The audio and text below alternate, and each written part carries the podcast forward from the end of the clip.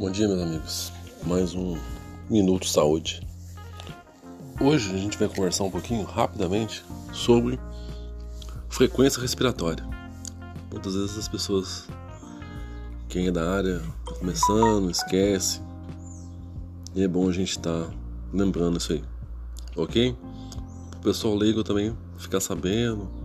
Enfim, informação importante que pode salvar a vida. A frequência respiratória é medida em respirações por minuto, ok?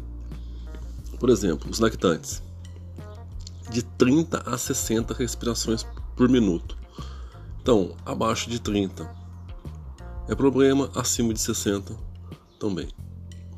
Crianças. As crianças, o ideal, de 20 a 30 respirações por minuto. O adulto, de 12 a 20 respirações por minuto. Então fica essa, essa dica aí de hoje. Espero que todos possam ver essa, ouvir essa, essa dica de hoje que sirva para salvar vidas, ok? Uma boa tarde a todos, fiquem com Deus e obrigado.